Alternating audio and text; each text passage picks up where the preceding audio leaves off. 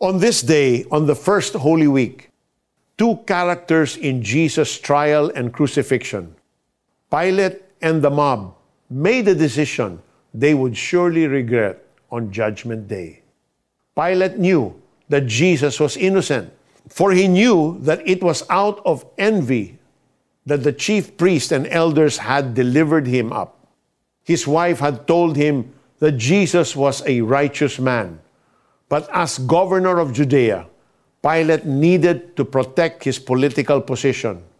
Pilate had the authority to rule that Jesus was innocent, pero wala siyang moral courage to make that right decision.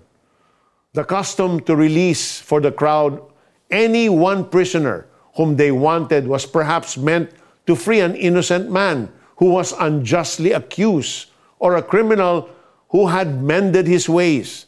But the chief priests and elders persuaded the crowd to ask for Barabbas and destroy Jesus. The custom was abused to release a notorious prisoner and indict an innocent man. Pilate decided to have nothing to do with Jesus. The mob insisted that Jesus be crucified. Two different actions that boiled down to one thing rejection. Today, people reject Jesus in many different ways for many different reasons.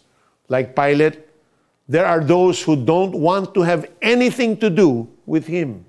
Masyadong busy magpayaman, magpasikat, at mag-enjoy sa buhay. Even if they accept the truth about Jesus, they will not commit their lives to him. Like the mob shouting, Crucify him! There are those who mock Jesus and seek to destroy Christianity. There are places where being a Christian is a threat to one's life. In the West, people use Jesus' name as a curse word. We either accept or reject Jesus. There is no third option. Have you made your decision about Him? May you make the right choice today. I receive you in my heart, dear Jesus. Take over my life. It is yours. Amen. Application. Read Matthew chapter 27, verses 1 to 26. What does it say to you about Jesus?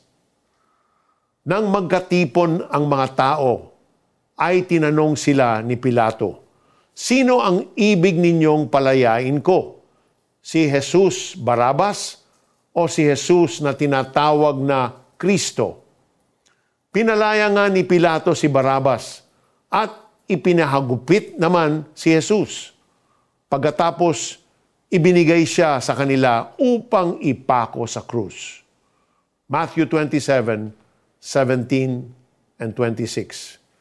This is Peter Kairos saying, Because of Jesus' death, you and I are set free to enjoy eternity. So receive Him wholeheartedly.